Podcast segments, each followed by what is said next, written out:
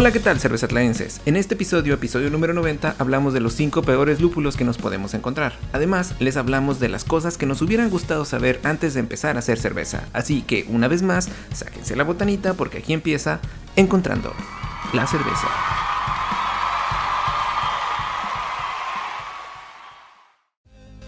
Hola, ¿qué tal, cervezatlaenses? Este episodio es muy importante para nosotros porque les vamos a mencionar las 5 cosas que nos hubieran gustado saber antes de empezar a hacer cerveza. Fernando, como ya saben, es nuestro gurú de la cerveza y pues la, la realidad de las cosas es que cuando yo empecé a hacer cerveza, él me dio muchos consejos, ¿no? Muchas cosas que me dijo, no hagas esto, no hagas aquello y mi experiencia ha sido muy buena.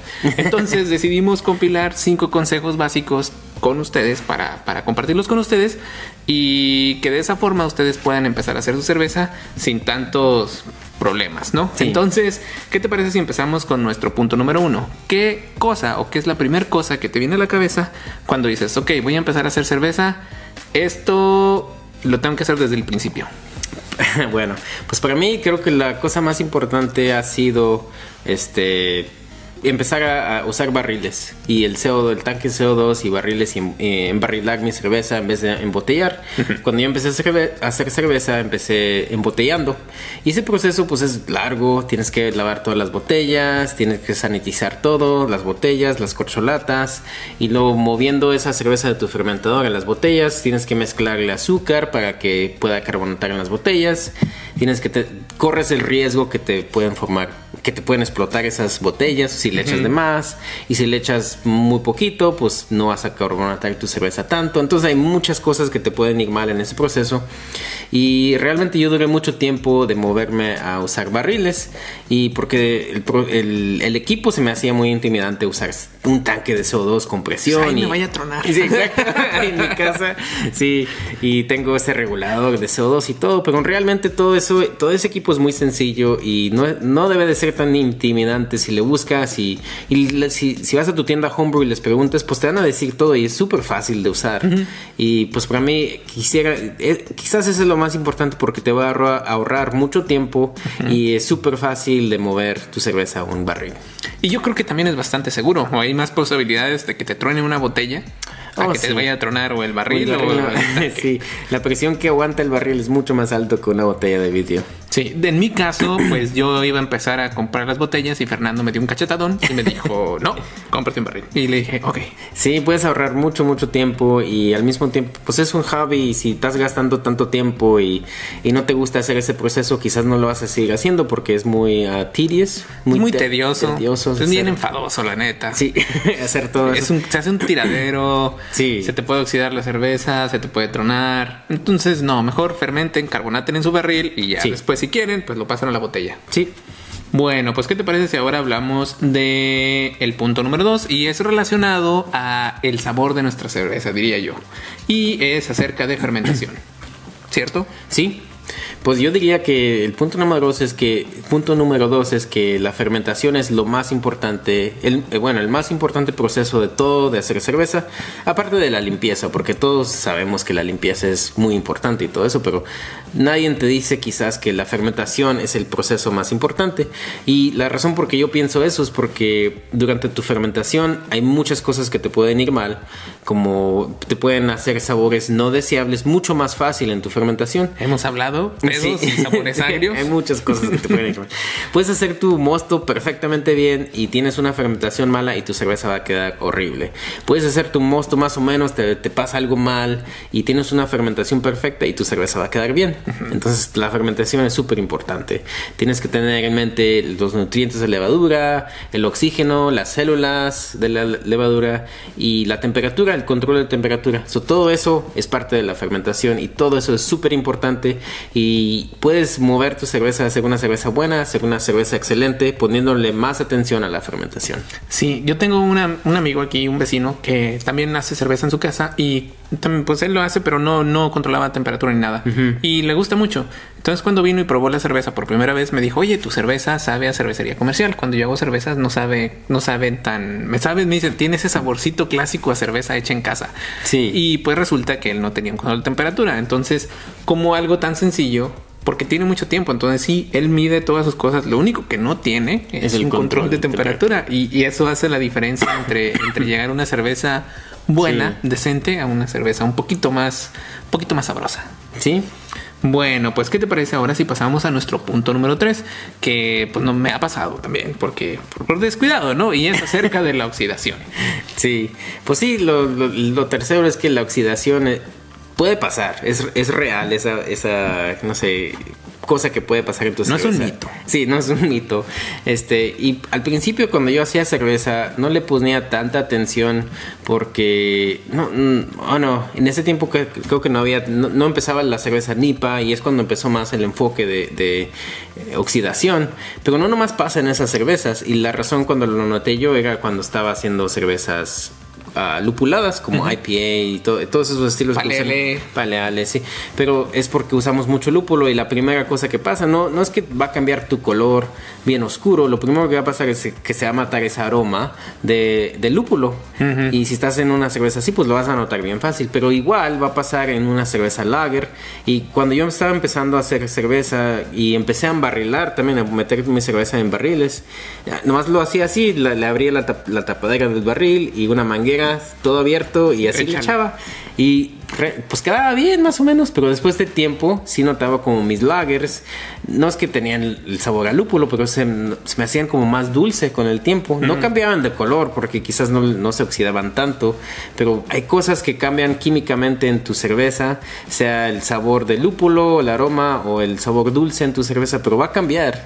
Y es, si quieres mejorar a tu cerveza, pon el enfoque en hacer transferencias cerradas y ponerle atención a la oxidación. A mí sí se me han oxidado bien feo, que han cambiado de color. Y, y, no necesariamente, o sea, porque uno puede pensar, ¿no? Quizá el no tener el equipo adecuado este, va a hacer que se me oxide mi cerveza. No necesariamente, es más bien el cuidado que tengas en tu proceso de elaboración. Porque yo ya tenía mi fermentador cónico con, con todo y hacía la, la transferencia cerrada y toda la onda. Pero pues resulta que no apreté bien una abrazadera en la llave. Entonces, mientras estaba jalando el, el, mosto para entrar a mi, a, mi, a mi barril, estaba jalando aire. Y dejé una, era, una lager, güey. La dejé ahí por. Quedó mucho tiempo. Dije, la voy a dejar que, que quede lager perrona. Sí. Entró amarilla, salió café. Así. la dejé unos meses ahí y estuvo bien fea, güey. Y la tuve que tirar. Sí. Pero sí, o sea, es un paso importante. Hay que tener cuidado en eso. Y le puede pasar a cualquiera. Es, o sea, cualquier punto de contacto con el oxígeno, una descuidadita que te des, no importa que tengas el fermentador más fresón, te puede pasar. Sí. Entonces damos paso a nuestro número 4 y es acerca de la química. La química cada vez que la escucho me da miedo, pero... La química del agua. La química del agua, pero, pero así como que digo... Pues ya hemos hecho varios experimentos donde nos hemos dado cuenta que en realidad la química del agua sí hace una diferencia, ¿no? Sí, exactamente. So, ese es el punto número cuatro, que el agua es súper importante y es, obvio, ¿no? Porque es el ingrediente principal de nuestra cerveza casi es toda agua. Pero cambiándole la química de tu agua puede hacer una diferencia, diferencia grande en el resultado de tu cerveza y puede mejorar tu cerveza también. Y pues al principio es muy intimidante todo eso de, ver todos los números, todos los diferentes componentes y pues sí, no, no sabes dónde entrarle y así es cuando empecé yo, pero al mismo tiempo si quieres mejorar tu cerveza, tienes que meterte en eso. Y si, si no te quieres meter, todavía puede ser algo sencillo, yo diría, porque pues hay dos este, minerales principales, y es el eh, cloruro de calcio y el sulfato de calcio. y con esas dos puedes modificar tu agua lo que quieras, en cualquier estilo puedes para decir. Si quieres hacer una cerveza que tiene más lúpulo, pues échale más sulfato de calcio. Ok. Y como una cucharilla nomás, le atacas a tu agua y como cae o como quede, quede. Pero no una cucharilla, no una, no una cuchara de esas de la sopa, una algo cucharilla. así, una, una pequeñita. Una teaspoon. Sí, pues, algo del té, así, una, una y si quieres hacer una, una cerveza con más uh, carácter a la malta o más dulce, pues échale el, cloro de calcio. Y eso es lo. Ahí empiezas y ahí puedes mejorar tu cerveza. Ya si te quieres meter a más, pues puedes seguirle y realmente ya que te metas, ya que les empieces a mover, no es no es tan difícil, creo, pero No es tienes que difícil. tener, tienes que meterte y hacerlo. Y en realidad hemos notado, ¿no? Le hemos echado ah, diferentes compuestos químicos a nuestra cerveza después y en- usando la misma cerveza se nota Sí. prácticamente la diferencia. Desde cómo se siente en la boca, Sí. puede ser puede ser una cerveza más que, que la percepción en tu lengua sea más gruesa que, que, que en lo que en realidad es. Hasta, no sé, quitarle los pedos a la cerveza, que ya lo hicimos, quitarle, Cambiarle subirle el pH, pH, y, sí. y sí es diferente. Cosas así. Otra de las cosas que es importante acerca, hablándose de los componentes químicos y todas estas reacciones químicas, es acerca del pH, ¿no? También el pH hace una diferencia en tu cerveza y nos dimos cuenta cuando hablamos del rescate de esa cerveza, ¿no? Sí. Como un pH bajo nos puede dar un sabor medio agrio. Sí, medio exacto.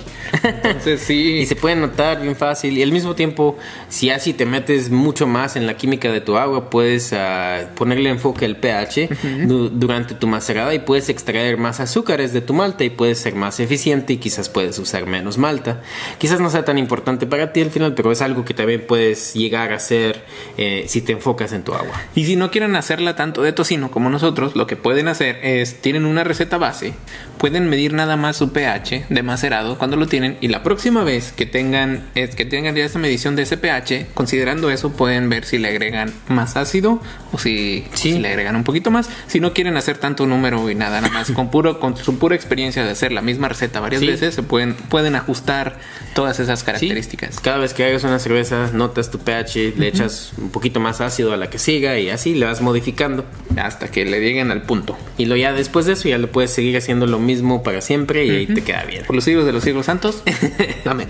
Y ahora, y ahora vamos al punto número 5, que yo creo que es uno de los más importantes porque desde entonces, bueno, es que desde que- yo tuve la fortuna pues, de conocerte, Sí. ¿no? Porque, porque ya cuando, cuando empezamos también con mi primera receta, yo me acuerdo que yo tenía como, estaba muy, muy ansioso, ¿no? No sabía qué hacer, todo era nuevo.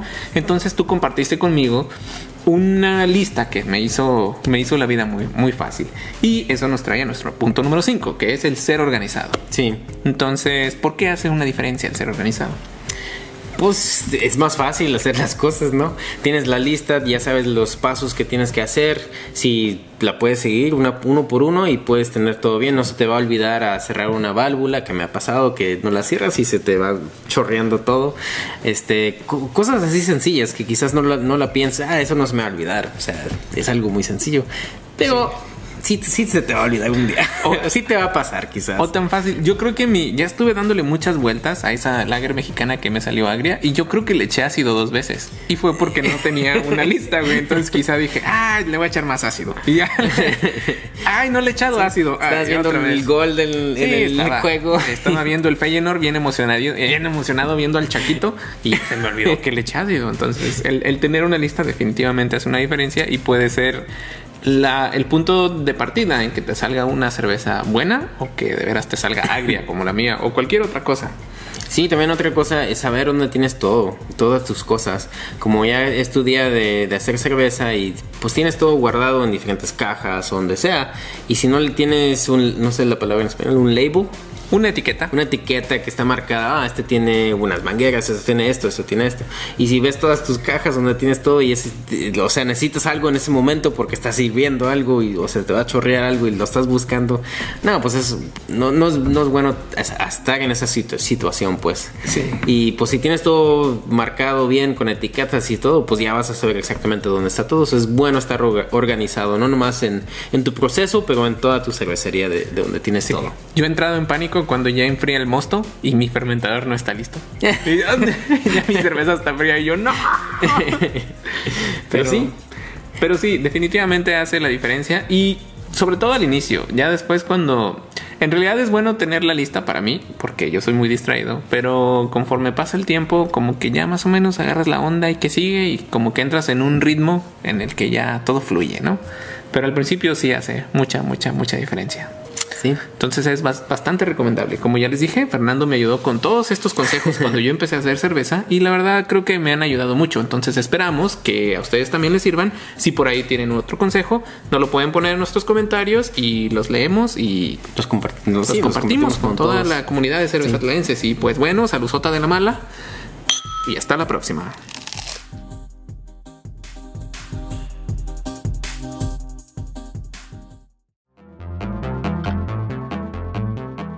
Hola, ¿qué tal? Si les está gustando el contenido de nuestro podcast y nos quieren apoyar, pueden hacerlo en nuestra página de internet cervezatlan.com, donde podrán donar utilizando el botón Cómprame una cerveza. Recuerden, cómprame una cerveza en cervezatlan.com. Hola, ¿qué tal, cervezatlenses? El día de hoy es un episodio especial porque vamos a hablar de lúpulo, ¿no? Sí. Y pues en la mayoría de los podcasts, incluidos el nuestro, hablamos siempre de los lúpulos que más nos gustan, pero en este episodio le vamos a dar una vuelta a lo que casi siempre les traemos y ahora vamos a hablar de los lúpulos que tienen mala reputación y que menos nos gustan. Sí. Y empezamos con los de mala reputación, ¿qué te parece? Sí, también. ¿Y cuál es el lúpulo que la gente más odia según su mala reputación? Pues lo que, de lo, de lo que yo he visto, estuve buscando y, y el, casi el principal que siempre, siempre sale es este uno que se llama Sorachi Ace. Y es un lúpulo de Japón que lo desarrolló la cervecería Sapporo. Y dicen que tiene un sabor a dill, en inglés se dice que es eneldo. Eneldo. Y Y ¿Sabe a pepinillos? Que es lo principal que siempre comentan que es lo que sabe, pero tú tienes allí una descripción del lúpulo Sí, que aquí es- tenemos nuestro, nuestra Biblia de lúpulo y en esta habla del Sorachi es que es un lúpulo de Japón y nos dice que tiene sabores a naranja su, súper, súper, súper madura. Dice aquí over ripe, o sea, Sí, bien, bien, bien madura, madura. sí, bien, bien madura. El, sabe naranja, ni sé qué sabe una naranja bien, bien madura. Echada a perder. Sabe a naranja echada a perder, sabe a hierba de limón, sabe a dill, que es lo que dijo Fernando, que es el eneldo, que es como a pepinillo, Sí. y sabe a lichi también. Como que si juntas todos esos sabores, la verdad, como que dices, no. Sí. So, sabiendo eso, nunca lo he comprado yo porque, pues, ¿para qué quiero en mi cerveza? Pero ahora hablando de este lúpulo, hemos probado varias cervezas japonesas. Si van a nuestro podcast, cuando hacemos el, el, el Invítame una chela, Sí. hemos traído cervezas japonesas y lo que he notado es que todas las cervezas japonesas, sobre todo las que son lupuladas, tienen ese sabor como, Como como a naranja tienen, ¿no? echada a perder, Sí. como a naranja así súper, súper, súper madura, que la verdad es muy fácil como que te empalague, ¿no? Como Sí. que te echas tres traguitos y dices No, suficiente. Ya, con eso tengo. Con eso hay. Gracias, Sriracha Ace, pero ya no. Entonces, quizá usen ese. Entonces es el Sorachi Esa. Es un lúpulo que viene de Japón, que lo desarrolló Sapporo. Ya Sapporo cayó de mi santo de mi devoción, güey. Primero se lleva entre las patas a Anne Christine. Ah. Sí. Y ahora el Sorachi. No, Muchachos, no. pónganse las pilas, por favor. bueno, el que sigue, que casi también siempre hablan. A mí no me ha gustado ese sí. Estos ya son los que hemos probado. Bueno, yo principalmente porque casi son los que yo. De aquí para adelante es personal, ¿eh? Sí. Puede ser que a ustedes les agraden y si por ahí les pisamos los dedos, pues perdón. Pero ahí van. Pero este tampoco me ha gustado a mí y casi mucha gente también pone en línea que no le gustan. Y ese es el Fuggles. A mí sí me gustó, pero Para mí, no sé, que es como muy, como una, un bosque bien húmedo, no sé. O también una cosa que se ríe es como si tienes, si, si juegas fútbol y te quitas los sacates, digo, Los los, ca- saca- ah, caray, pues, ¿qué estabas jugando? te, quitas, te quitas los calcetines y los hueles, ese es Fagos para mí. No, a mí, a mí me da un sabor como a tabaco. Como en, en- en la parte. Sí, es muy, muy como, sabe, como madroso. Sí. Y, y al final, como que sabe medio tabacoso. Pero bien Creo- húmedo, ¿no? O algo, Pero no como sé. medio humedón. Sí, creo que le va bien a algunas stouts. So, cuando he hecho la Oatmeal Stout, Le echaste, le eché ¿no? Fogel y salió muy bien. Fue en Sí. una de las que me fue bien en, en- en una competencia. A lo mejor se combina bien con la malta oscura o algo. Quizá, quizá lo agarró sobre la malta, compense un poquito eso, pero yo solo lo he utilizado en stouts, Sí. no lo utilizaría nada más y no me sabe tan mal. Cuando yo te di a ti, tú dijiste fuchi y, y ya no te gustó. Entonces, sí, ahí está. Se supone que este lúpulo, viendo aquí la descripción, dice que sabe literalmente a, a tierra que le ponen a las plantas, esa tal cual de la que compran para, para las plantas. Sabe a tabaco, sabe floral y sabe a menta. Entonces, pues a mí no me da nada de menta, pero sí me dio el sabor a tabaco. Sí. Tú dices que te sabe a los al zacate de los calcetines. Al calcetín. Que quién sabe qué, no sé qué quisiste Calce- decir. calcetín al- sudado. Al calcetín del zacate y, y, y por sí sabe feo. Pero bueno, yo lo utilizaría en stouts. No lo he usado fuera de ahí. Tiene buena ex- bueno, no Sí. me fue tan mal, no utilicé tanto. Creo que es en poquitas cantidades si lo utilizan. Creo que sí es muy fácil que te vaya a, Demasiado. a dominar tu sabor si no eres muy cuidadoso. Mm. ¿Cuál sigue, Fernando? Bueno, otro igual que muchas personas comentan y tampoco a mí me ha gustado. Lo he intentado de, de, probar, lo he usado en una cerveza en mi casa y no me gustó tampoco y lo he tratado de comprar porque, porque pensé quizás yo no lo use bien. Mejor unas cervecerías lo están usando bien y compro cervezas y no, no me gusta. Y este es el uh, lúpulo que se llama Sabro. Lo acabamos de probar hoy, muchachos. Porque íbamos a hacer este episodio, fuimos a una cervecería, Landstand, porque, porque fuimos a nuestra tienda de Homebrew, como ya vieron nuestras noticias, pues Sí. ahí fuimos. Lo bueno de ahora es que puedes ir a echarte una cerveza. Probamos una cerveza que tenía sabro. Y el Fernando dijo, no, todavía no me gusta. La probé yo y dije, Fernando tiene razón. Así que... Sí, Para mí el aroma en el pasado que me ha dado como de coco, pero sabor a coco, pero sabor a coco como falso, como el líquido de- que extracto de coco. Sí, sabe esos dulces gabachos. Puro mendigo químico, así. Una- sí, algo así. Una aroma como eh, muy herbal o como muy como jabón. Para mí es lo que me ha salido. Pero sí, no sé, no sé qué tiene, pero nunca, nunca me ha gustado el sabro. Bueno, según aquí nuestra descripción, dice que este lúpulo sabe a tangerina, No. frutas tropicales, eh, frutas con hueso, digamos, el- Ah, sí, como sí. duraznos y todas esas. En inglés le llaman stone fruit, pero son todas esas frutas que tienen hueso adentro. Y a coco. Entonces, pues tú sí le sacaste. Yo a mí no me supo a coco. Pues ahora no, pero en el pasado me ha, me ha- me ha salido ese sabor. Ahora me salió pura como, no sé, algo mental o algo herbal, muy herbal o jabón, no sé. No sé, pero la neta no está muy bueno. No está muy chido. Yo, yo ahí coincido con el Fernando. ¿Qué te parece si pasamos al siguiente, Fernando? Bueno, el que sigue es el dorado, que muchas personas le gusta mucho porque se, y lo- muchas personas lo usan mucho en cervezas nipas porque se supone que le da sabor muy afrutado, pero afrutado dulce.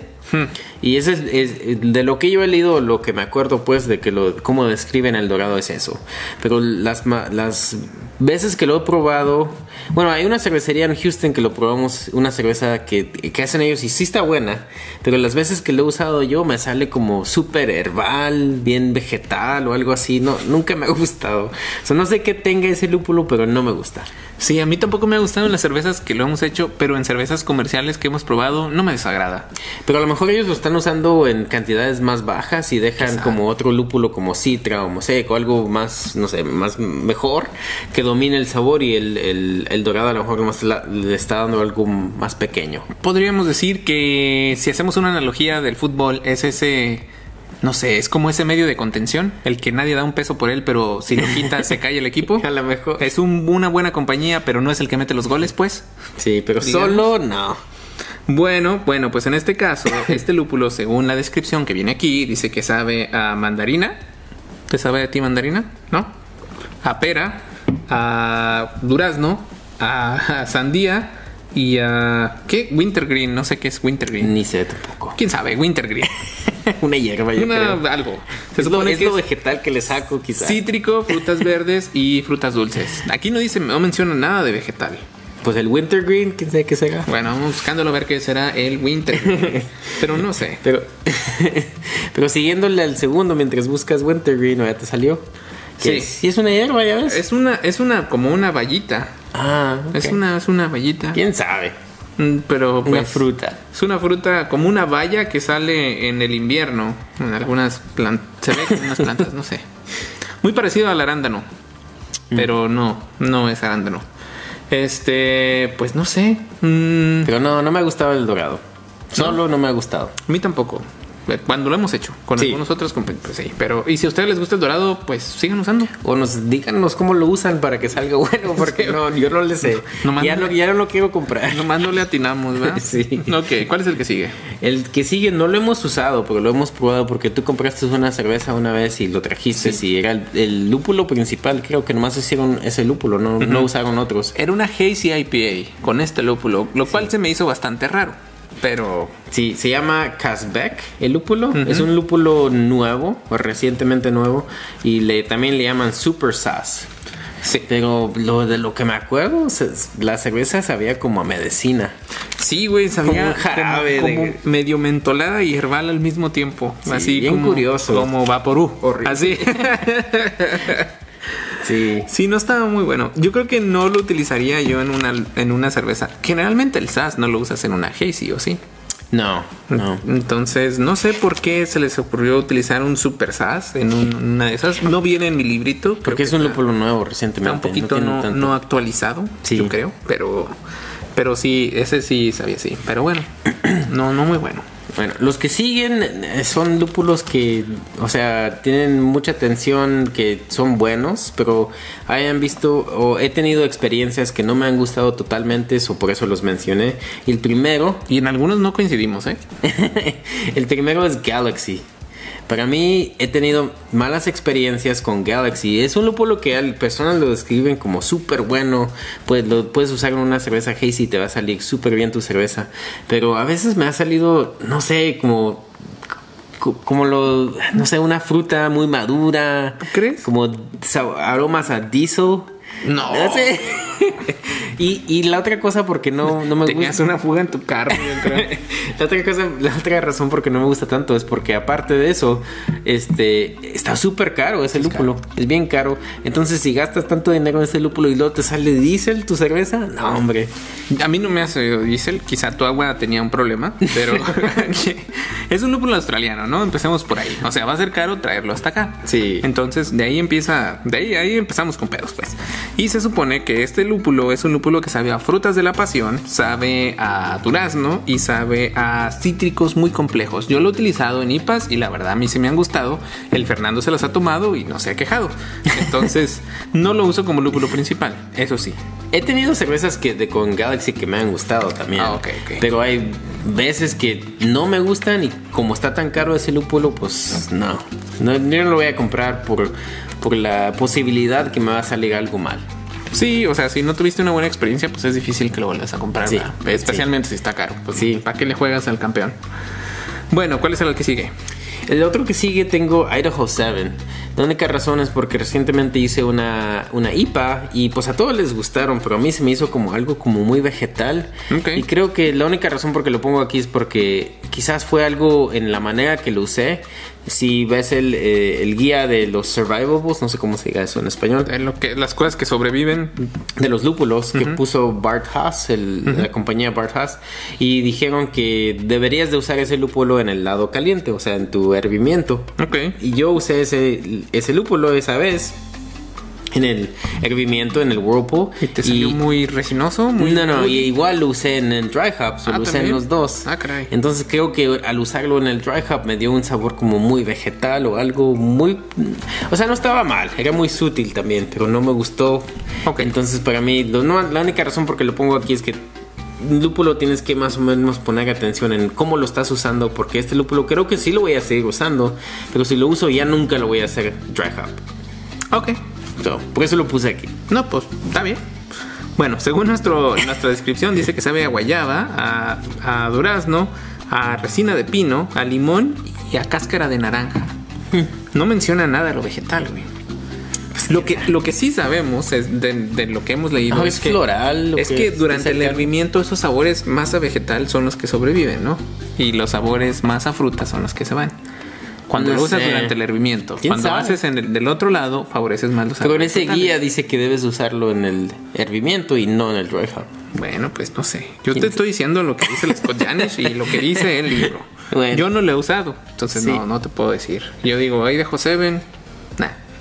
No está dentro de la Trinidad, nah. Entonces ahí va. Este, ¿cuál es el que sigue? Bueno, el que sigue es uno que sí me ha gustado varias veces, o sea, es un lúpulo bueno, pero también he tenido malas experiencias con este y ese es el Chinook. Y he tenido cervezas como West Coast IPAs que son demasiadas amargosas y ese es el lúpulo principal del amargor y como que se me hacen como muy resinosas, como mucho a pino, demasiado, o sea, ya, o sea, no la puedo seguir tomando esa West Coast IPA y por eso lo puse aquí también. Pero si lo usas en cantidades más bajas, pues, a mí me gusta. Yo lo he usado para amargor en Stouts. ¿Solamente? Solamente en Stouts. Y fue la que ganó medalla. Entonces, sí es demasiado resinoso. sí. Sí es muy resinoso, pero si lo sabes combinar. En mi caso yo lo combiné, lo usé para amargor con ese y el fuego, o sea, los que no te gustaron, güey. Sabía resina con a resina tabacosa. No, hombre. Se llevó. Yo Con creo que calcetín es, sudado. Con calcetín, agua de calcetín, Sí. muy buena. Pero el chinook a mí me gusta porque sí es muy resinoso. Sí, súper resinoso. Sí, es súper, súper resinoso. Yo no lo utilizaría más que en hervimiento y poquillo. O sea, ¿Lo usarías en. West Coast IPA? No, no sé. Es que al tener un stout, un stout es, sobre todo la, la oatmeal stout, que es Tiene la que yo hago, dulzura. tiene azúcar, mucho azúcar. Sí. Entonces como que ese sabor pinoso con el azúcar le va bien. Bien balance. Quizá una hazy, pero no una West Coast. Ja. Una hazy es más dulce, quizá el sabor de resinoso con lo dulce vaya bien.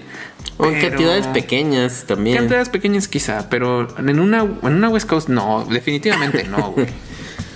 Le sería el Centennial y ya, o sea. Y llegue. Sí. ¿Qué sigue, Fernando? Bueno, el último que tenemos, o que yo yo tengo aquí, es un lúpulo que se llama Tettnanger. Tettnanger. Es un lúpulo noble eh, de, de Alemania. Y al principio, o sea, vi muchas recetas de, de cervezas lager y muchas usaban este lúpulo. Yo compré poquitas onzas de, de Tettnanger y lo traté de usar, pero para mí se me hizo como súper, súper sacatoso y dominaba el paladar del, del, del lager.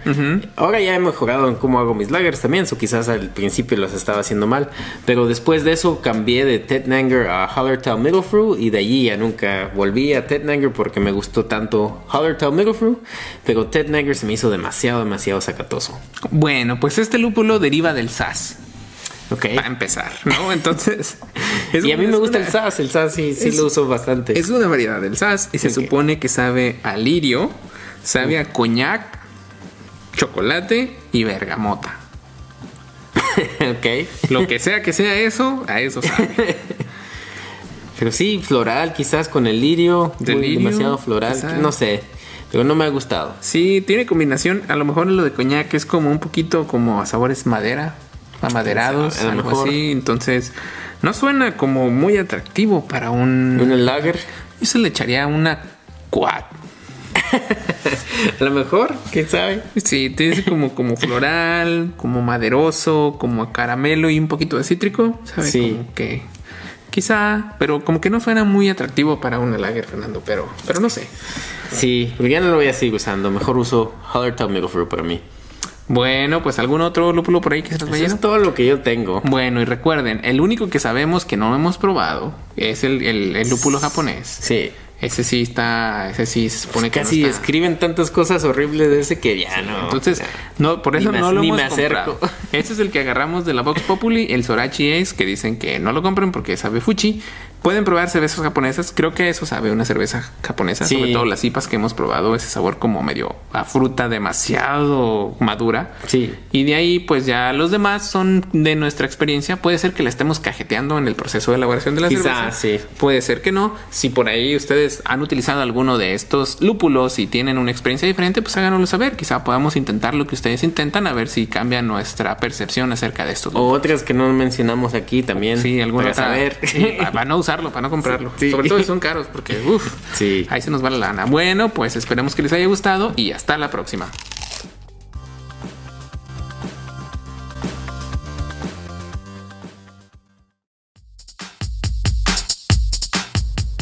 ¿Les gustaría aprender más sobre el proceso de elaboración de la cerveza de forma más visual? Pues es fácil. Vayan a YouTube y busquen el canal de Cervezatlán, donde podrán encontrar diferentes tutoriales y experimentos. Recuerden, YouTube Cervezatlán.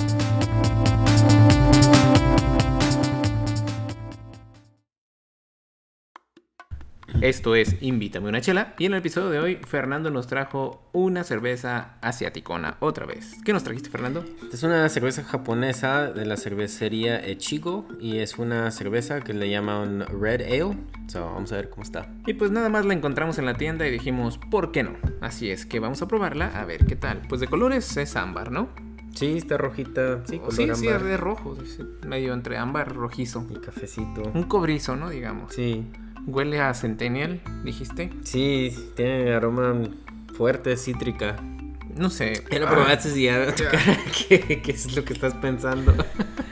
Yo Ah. siento que, no sé. Está muy dulce. Sí, las cervezas japonesas siento yo que son muy dulces, eso te iba a decir. Siento, está demasiado. Sabe mucho a caramelo con Centennial. Sí, sabe a caramelo, dulce. Sí, es demasiado dulce. Ok, bueno, no sé. ¿Qué, qué piensas tú? Pues no la tomaría otra vez. Pero Ahí la tenemos. Bueno, pues eso fue lo que nos encontramos. Queremos encontrar pues algo diferente, ¿no? Pero siempre yo he notado Es que las japonesas son como más dulces, ¿no? Sí, tienen caracteres fuertes. Como esta tiene, digo, cítrico y dulce. Cítrico y dulce así en tu jeta. Bueno, pues ahí está. Si alguna vez la ven y les gusta lo dulce, cómprenla. Si no, aléjense. Hasta la próxima. Avisos parroquiales. Ya saben que nos pueden poner cualquier duda, comentario y sugerencia en nuestras redes sociales. Nos pueden encontrar como Cervezatlán en todos lados. Y podemos ir en paz. La cerveza ha terminado.